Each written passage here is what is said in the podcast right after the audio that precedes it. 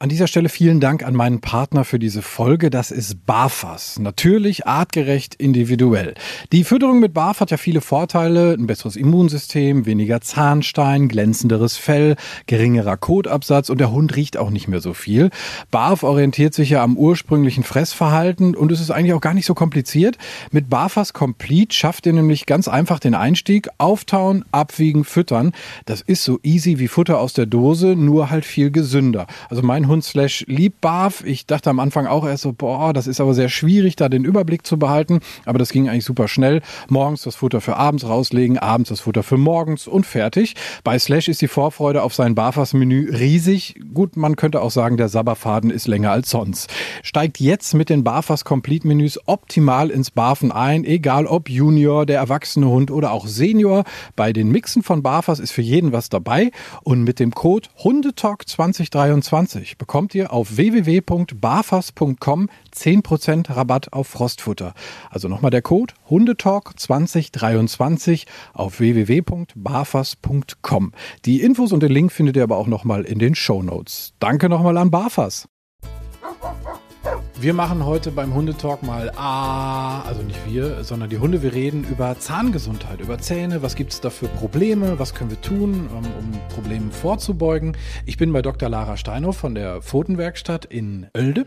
Die kennt ihr schon aus verschiedenen Folgen. Ist bei deinen Zähnen alles in Ordnung, Lara? Alles bestens. Wunderbar. Wir gucken uns aber vielleicht später noch im Laufe der Folge die äh, Zähne deines Hundes Frieda an. Ähm, da gibt es nämlich vielleicht auch so ein bisschen was zu begucken. Und wir schauen mal, die liegt hier schon. Ah, jetzt dreht sie sich auch brav auf den Rücken. Da können wir eigentlich schon fast von oben hier reingucken, vom Küchentisch runter. Zahngesundheit ist ein sehr wichtiges Thema. Ich habe im Netz so eine Zahl gelesen, ähm, die war recht hoch. Also es wirklich viele Hunde, die so ein bisschen älter sind, Zahnprobleme haben. Und deswegen glaube ich, ist es ein wichtiges Thema, wo man vielleicht das ein oder andere auch drüber wissen sollte als Hundehalter. Oder wie siehst du das? Absolut. Also es ist auch ein viel unterschätztes Thema, was gar nicht so präsent ist. Und dabei ist die Zahngesundheit wirklich ein Schlüsselfaktor für ein langes und auch gesundes Hundeleben. Und auf der anderen Seite aber natürlich, das war ja wahrscheinlich schon äh, zu erwarten, wenn ich hier bin, kann es natürlich auch das Verhalten negativ beeinflussen, wenn der Hund Zahnschmerzen hat. Genau, das ist nämlich das Praktische bei dir. Äh, du bist äh, Tierärztin und äh, Verhaltenstherapeutin. Also du kannst beide Seiten wunderbar abdecken. Und es ist ja bei uns Menschen auch so, dass durch Zahnprobleme auch wirklich Probleme am ganzen Körper auch entstehen können. Ne? Also wirklich organischer Natur. Also es von da viel mehr ausgeht, als man eigentlich so denkt. Ja, definitiv. Also ähm, wir sprechen ja später bestimmt nochmal genauer drüber, aber gerade Zahnstein, Parodontitis, ähm, da sind Millionen, Milliarden von Bakterien im Hundemaul im schlechtesten Fall und die streuen gerne Richtung Niere, Richtung Herzklappen und können da viele Folgeprobleme auslösen. Okay, ich glaube, das wird spannend. Man merkt es jetzt schon. Wir haben aber gesagt, wir fangen mal vorne an. Der Hund wird irgendwann mal geboren geboren und irgendwann äh, so in den ersten Wochen kommt so langsam das Milchgebiss durch. Ich habe mich so ein kleines bisschen vorbereitet. Ich wusste es nicht aus dem Kopf, das gebe ich gerne zu, aber wir fangen an mit 28 Milchzähnen, die dann irgendwann durchkommen, ne? Damit starten wir dann erstmal, genau. Das sind so diese kleinen spitzen Dinger und die fallen dann irgendwann aus. Zahnwechsel ist da das Stichwort. Ähm, kannst du erklären, was da so im Hundemaul passiert? Genau, die Welpen starten mit den Milchzähnen, genauso wie die Menschenkinder mit den Milchzähnen starten. Ähm, klein und spitz hattest du schon gesagt. Man könnte manchmal fast sagen, Rasiermesser scharf, ähm, wenn man ein Welpen bei sich zu Hause hat. Und die meisten sagen dann, es ist ein Segen, wenn sie endlich die bleibenden Zähne haben. Damit die Hunde die bleibenden Zähne bekommen, ähm, beziehungsweise theoretisch haben sie sie schon, denn die sind im Kiefer schon angelegt, die sind also schon da, sozusagen unter den Milchzähnen.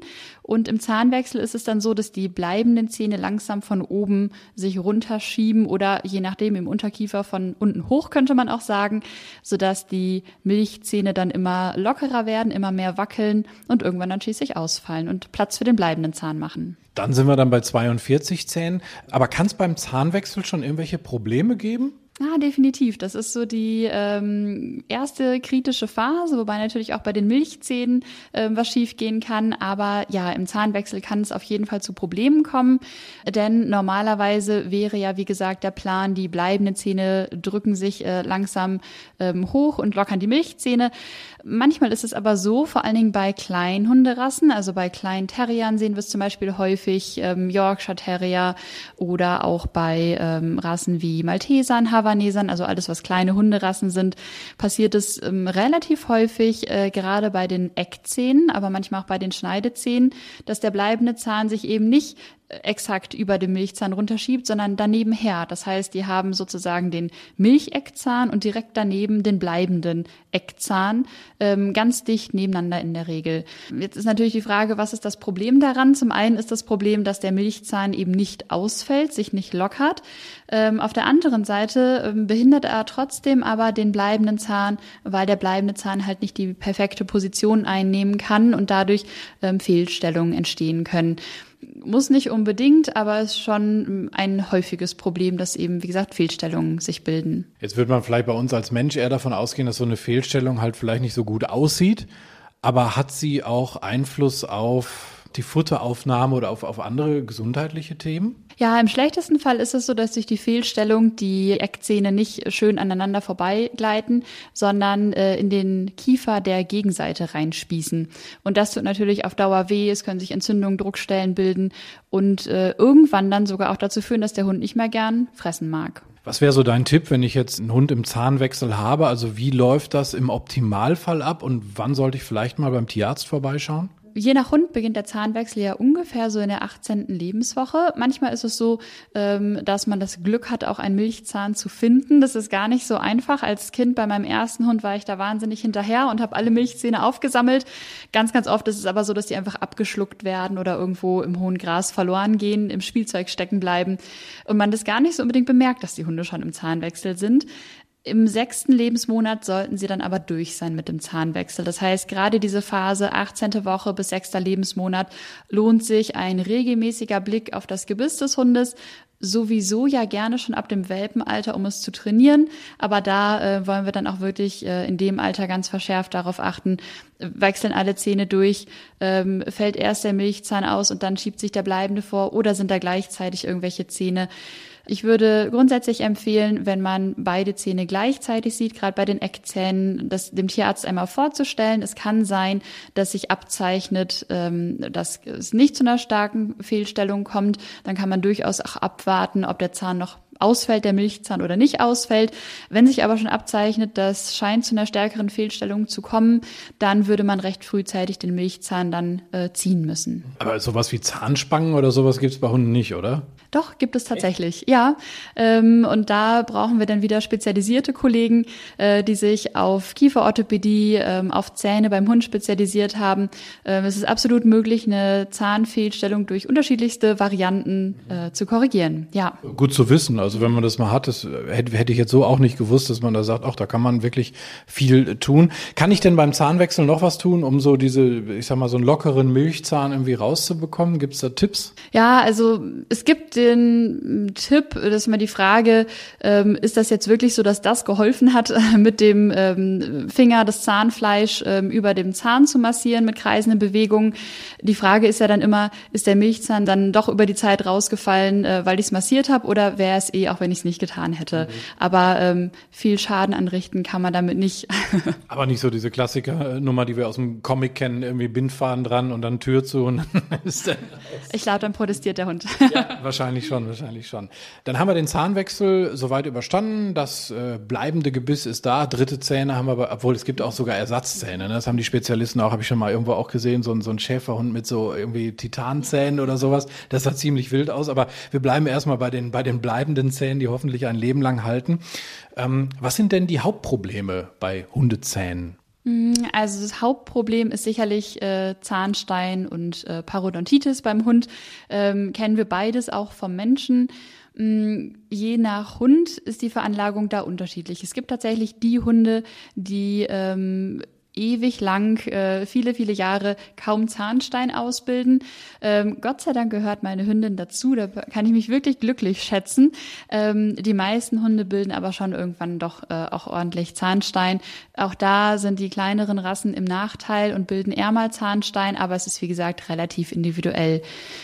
Das Problem mit dem Zahnstein ist, ist, dass äh, da sehr viele Bakterien drin wohnen. Das haben wir am Anfang schon gesagt und ähm, die nicht nur in Richtung Niere und Herzklappe äh, sich ausschwemmen können und dann Probleme an restlichen Organen machen sondern natürlich auch da, wo sie direkt sind, eine Entzündung äh, verursachen, ähm, Zahnfleischentzündung oder eben richtig Parodontitis. Das heißt, der äh, Apparat, der normalerweise den Zahn am Ort hält, ähm, wird geschädigt, ähm, sodass der Zahn immer lockerer wird und irgendwann sogar ausfallen kann.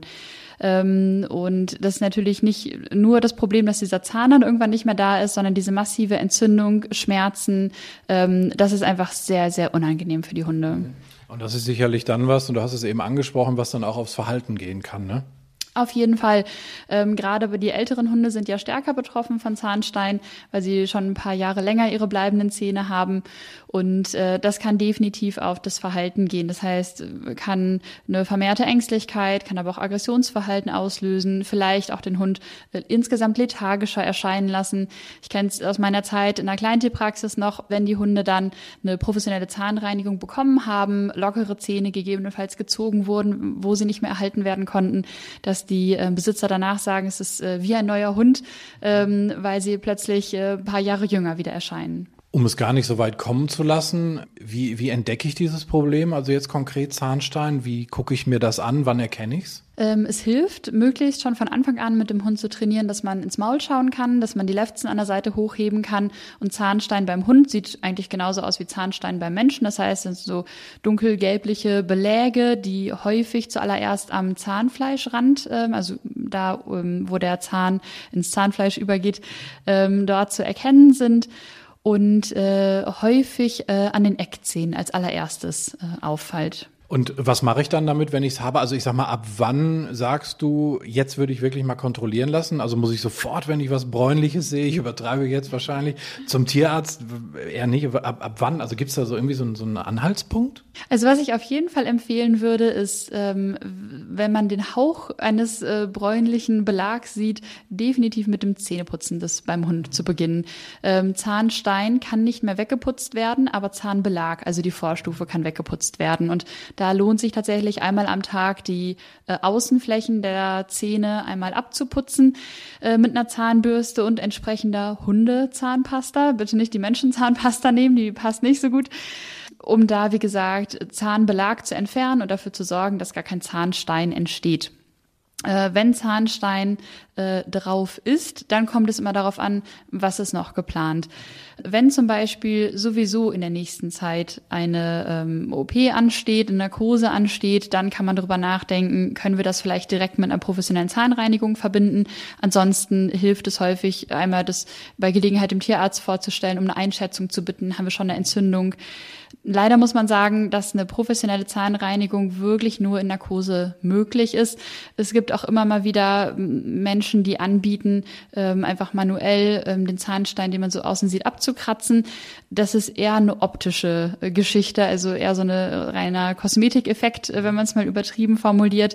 Wir brauchen, wie bei Menschen auch, wirklich ähm, eine Reinigung der Zahntaschen. Und äh, ich weiß nicht, ob du schon mal bei der professionellen Zahnreinigung warst. So richtig angenehm ist es nicht. Definitiv nicht.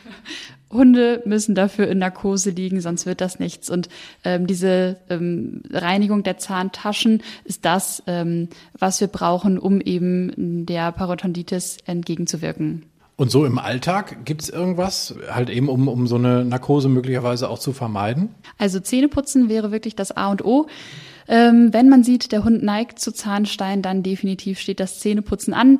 Ähm, sicherlich hilft es auch, wenn die Hunde Kauartikel haben, wo man so einen gewissen Abrieb hat. Äh, man kann sich vorstellen, wenn die Hunde nur Feuchtfutter fressen, dass nochmal eher Zahnbelag da ist, als wenn sie zwischendurch auch harte Sachen kauen. Aber was sich äh, bis jetzt äh, so in den Studien rausgestellt hat, ist wirklich Zähneputzen da das A und O. Ich weiß, du bist immer sehr diplomatisch. Ähm, es gibt so auch so, so, so Sticks, die extra äh, im Laden stehen für Zähne und für die Hundehygiene. Ist das was? Ah, die Auswahl ist ja so groß. es ist jetzt schwer, pauschal alle über einen Kamm zu scheren. Von daher, genau, ist ja eine pauschale Antwort schwer. Meine Hündin kriegt tatsächlich als Ritual vorm Schlafengehen auch sonst dick. Ich glaube ehrlich gesagt nicht, dass das der Grund ist, weshalb sie jetzt sogar keinen Zahnstein hat, sondern das wird wahrscheinlich eher die Veranlagung sein. ich sag's ja sehr diplomatisch, aber ich glaube, wir haben alle verstanden, was du meinst. Du hast ja gesagt, äh, manche Hunde neigen eher zu Zahnsteinen, manche weniger. Ähm, auch im Vergleich zum Menschen. Wir putzen uns ja regelmäßigst die Zähne. Ähm, Hunde brauchen es jetzt nicht, es sei denn, sie tendieren dazu. Weiß man, woran das liegt, dass es da so Unterschiede gibt? Also man geht davon aus, dass es an der Zusammensetzung des Speichels liegt, äh, wie viel Zahnstein oder wie sehr ein Hund Zahnstein bildet. Und auch bei Menschen ist es ja tatsächlich so. Ähm, das werden jetzt wahrscheinlich die Humanzahnärzte bestätigen können, dass manche Patienten einfach häufig Zahnstein entfernt bekommen müssen und manche weniger, ähm, obwohl sie sich gleich gut die Zähne pflegen. Ja. Hat die Ernährung irgendwas damit zu tun? Hast du da irgendwie Erfahrung oder gibt es da Studien zu, ob ich jetzt nass, trocken, roh füttere? Hm, Studien kenne ich jetzt keine. Es gibt schon die Tendenz, dass, wie gesagt, Hunde, die Nassfutter bekommen, eher zu Zahnstein neigen, weil sie halt eher Zahnbelag haben. Und dass Hunde, die äh, verstärkt ähm, auch härtere Dinge kauen müssen, äh, dass dadurch einfach so ein Abrieb gegeben mhm. ist und sich nicht so viel Zahnbelag bildet. Aber es ist eher ja so eine Tendenz, die man da sehen kann. Mhm.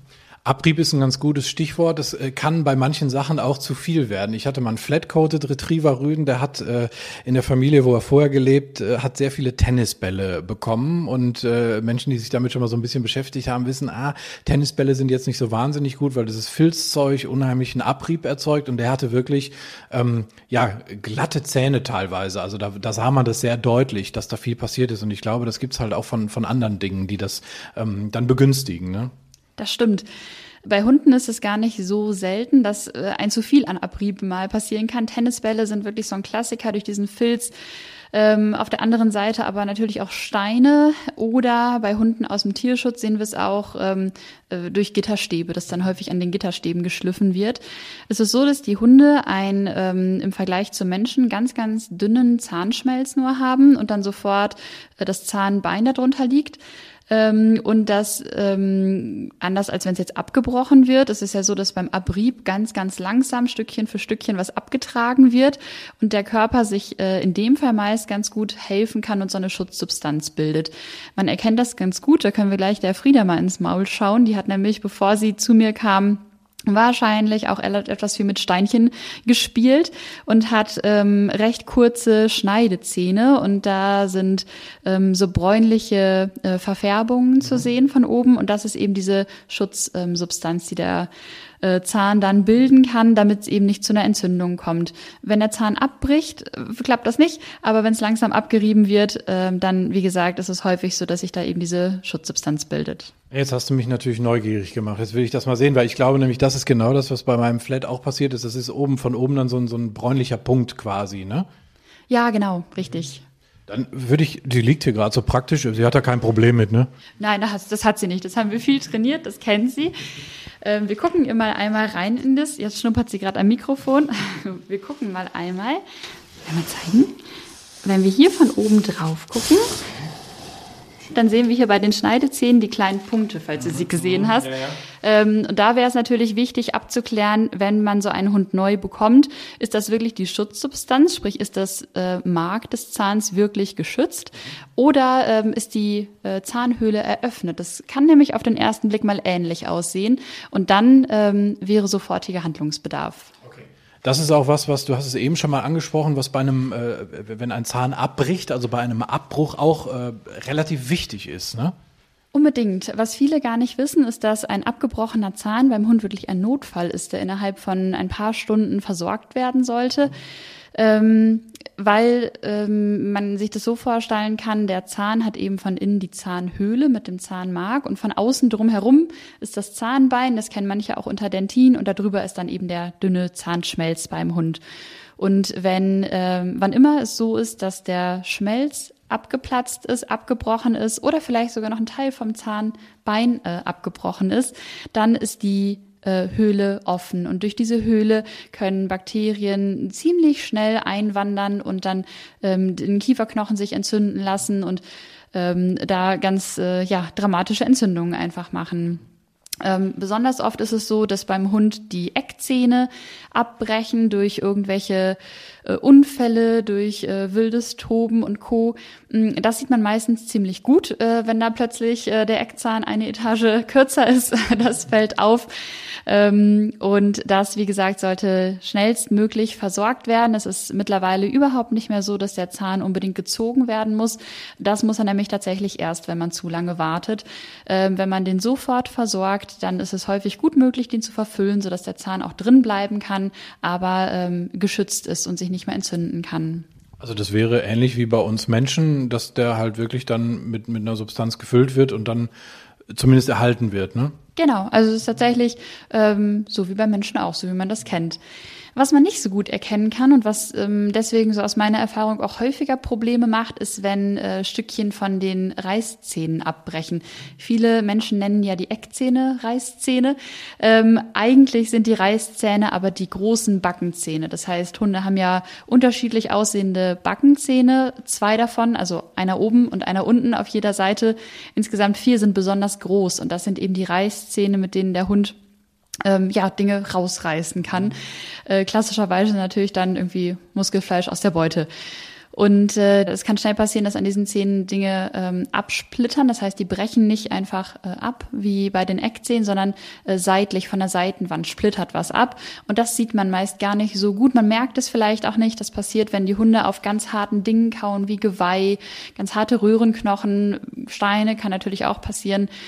Und äh, da ist es so, ähm, dass de, auch da wieder natürlich Bakterien eindringen können, ähm, der Kieferknochen sich entzündet und es kann tatsächlich so weit kommen, dass ähm, das äh, unter dem Auge nach außen aufbricht und der Eiter dann abfließt. Also meistens merkt man es dann bei den Hunden, dass die plötzlich eine ganz dicke Wange bekommen, überhaupt nicht gut zurecht sind ähm, und die ja müssen natürlich dann schnellstmöglich versorgt werden.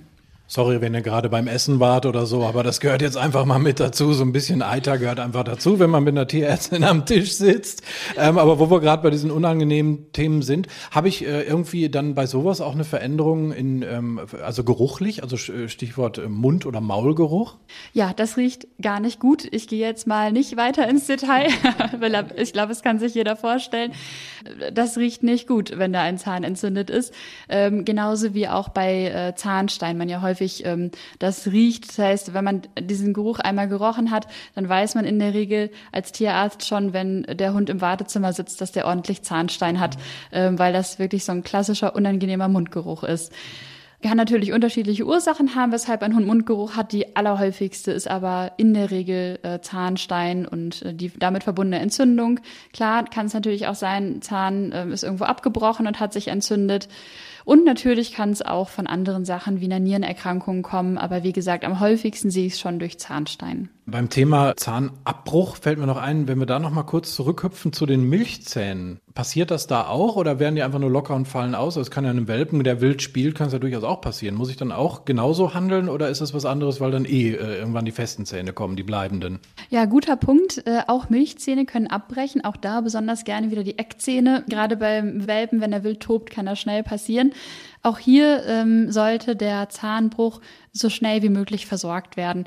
Ne, sicherlich fallen die Milchzähne irgendwann aus. Trotzdem ist es so, dass in der Zwischenzeit ähm, über die Zahnhöhle auch da Bakterien einwandern können und den bleibenden Zahn nachhaltig schädigen können. Das heißt, auch Milchzähne müssen sofort versorgt werden, wenn sie abbrechen, damit es dann später bei den bleibenden keine Probleme gibt. Okay, jetzt haben wir äh, gelernt, äh, vieles ist doch sehr ähnlich ähm, wie beim Menschen.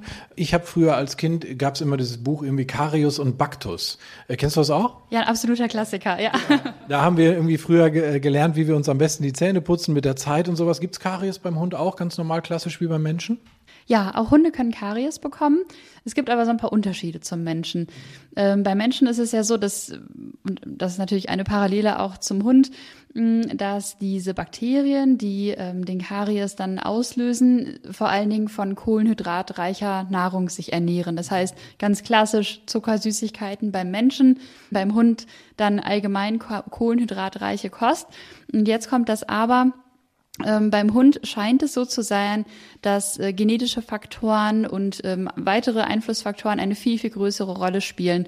Das heißt, man kann nicht, nur weil man den Hund sehr kohlenhydratreich ernährt, damit Karies auslösen, ähm, sodass äh, ja das doch da ähm, ein bisschen individueller zu sein scheint. Lass uns mal über den älteren Hund ähm, reden. Gibt's im Alter, also der Hund wird acht, neun, zehn, zwölf, vielleicht sogar 15 bei den kleinen Rassen, ähm, gibt's da mehr Zahnprobleme? Mm, was man schon sehen kann, ist, dass die ähm, Entzündungen, Zahnstein und Co. zunehmen. Was abnimmt, sind häufig die äh, Zahnabbrüche oder die Zahnfrakturen, ähm, weil es so ist, dass gerade beim jungen Hund die Zahnhöhle sehr groß ist im Vergleich zum Zahnbein, was außenrum ist. Das heißt, da ist so ein Zahn natürlich empfindlicher, kann schneller abbrechen. Je älter der Hund wird, desto kleiner ist die Höhle und desto stabiler, in Anführungszeichen, ist auch der Zahn. Und man kann natürlich auch darüber spekulieren, dass wahrscheinlich ältere Hunde nicht mehr ganz so wild äh, rumtoben wie die jüngeren. Mm, auf der anderen Seite ist es aber gerade beim älteren Hund so, dass ähm, es gar nicht so selten ist, dass man mal ins Maul reinschaut und da sind massiv Zahnstein, massive Zahnfleischentzündungen.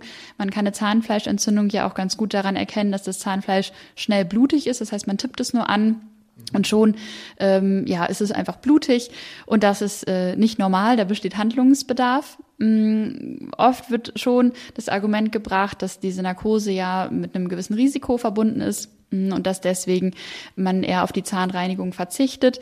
Ähm, ich sehe das tatsächlich anders. Wir sind mittlerweile in der Tiermedizin so weit, dass wir die Narkosen sehr, sehr gut an Hundesenioren anpassen können und die ähm, gut überwachen können und auch sehr schonend fahren können. Wir brauchen ja keine tiefe Narkose, sondern nur eine oberflächliche Narkose, weil ähm, so unangenehm es ist, rasend schmerzhaft ist so ein Eingriff ja auch nicht bei der professionellen äh, Zahnreinigung. Ich würde nicht empfehlen zu warten bei den Hundesenioren, weil wir hatten schon gesagt, es streut Richtung Niere mit den Bakterien, es kann Richtung Herzklappen gehen. Und wenn wir so lange gewartet haben, dass die Nieren schon einen leichten Schaden davon getragen haben und dass das Herz einen Schaden hat, dann ist so eine Narkose natürlich noch mal anspruchsvoller.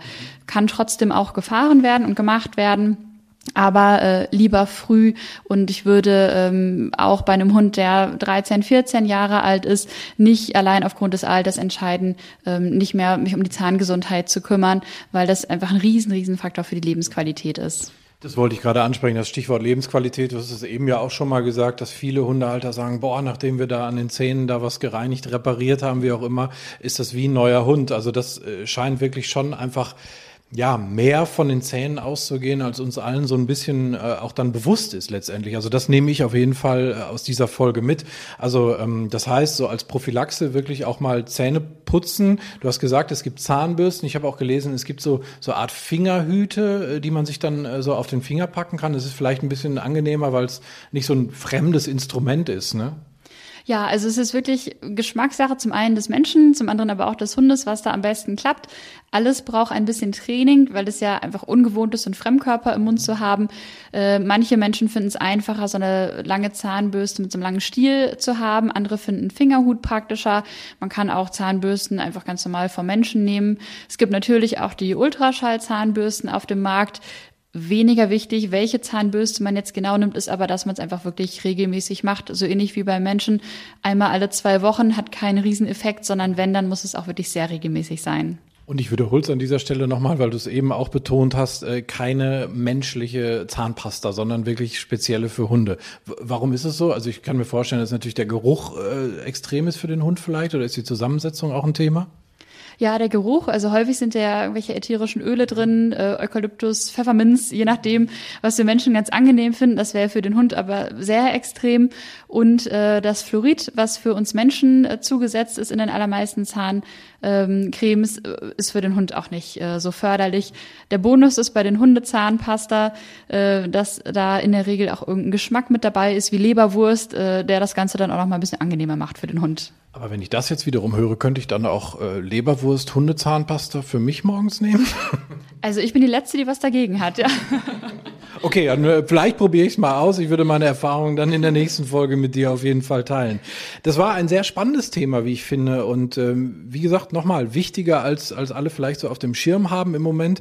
Ähm, man kann sich nicht genug um die Zähne kümmern, auch frühzeitig. Äh, Gerade wenn, wenn, wenn was abgebrochen ist, du hast es gesagt, sollte man schnell handeln. Das mal mit in den Alltag einzubauen, mal das Maul zu kontrollieren, die Zähne zu kontrollieren, das Zahnfleisch zu kontrollieren, mal einmal dran zu riechen, so wie man das bei den Ohren ja auch mal macht, ob da irgendwas drin ist. Das werde ich mir ein bisschen mehr auf meine imaginäre To-Do-Liste schreiben, um da mal nachzuschauen. Sehr spannend. Ich danke dir und äh, habe viel gelernt tatsächlich, wirklich, wieder mal. Dankeschön. Sehr gerne, das freut mich.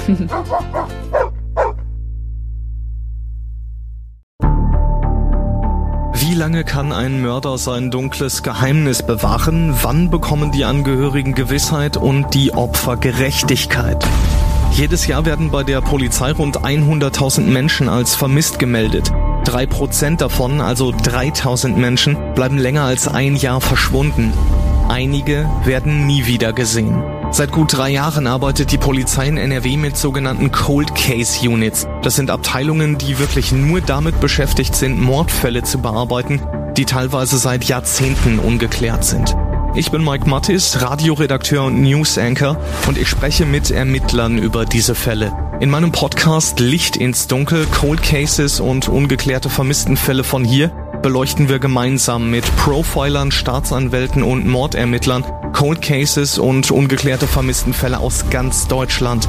Immer in der Hoffnung, dass Angehörige endlich Gewissheit und die Opfer Gerechtigkeit bekommen. Licht ins Dunkel. Cold Cases und ungeklärte Vermisstenfälle von hier. Eine Produktion von Mike Mattis und der Podcastfabrik.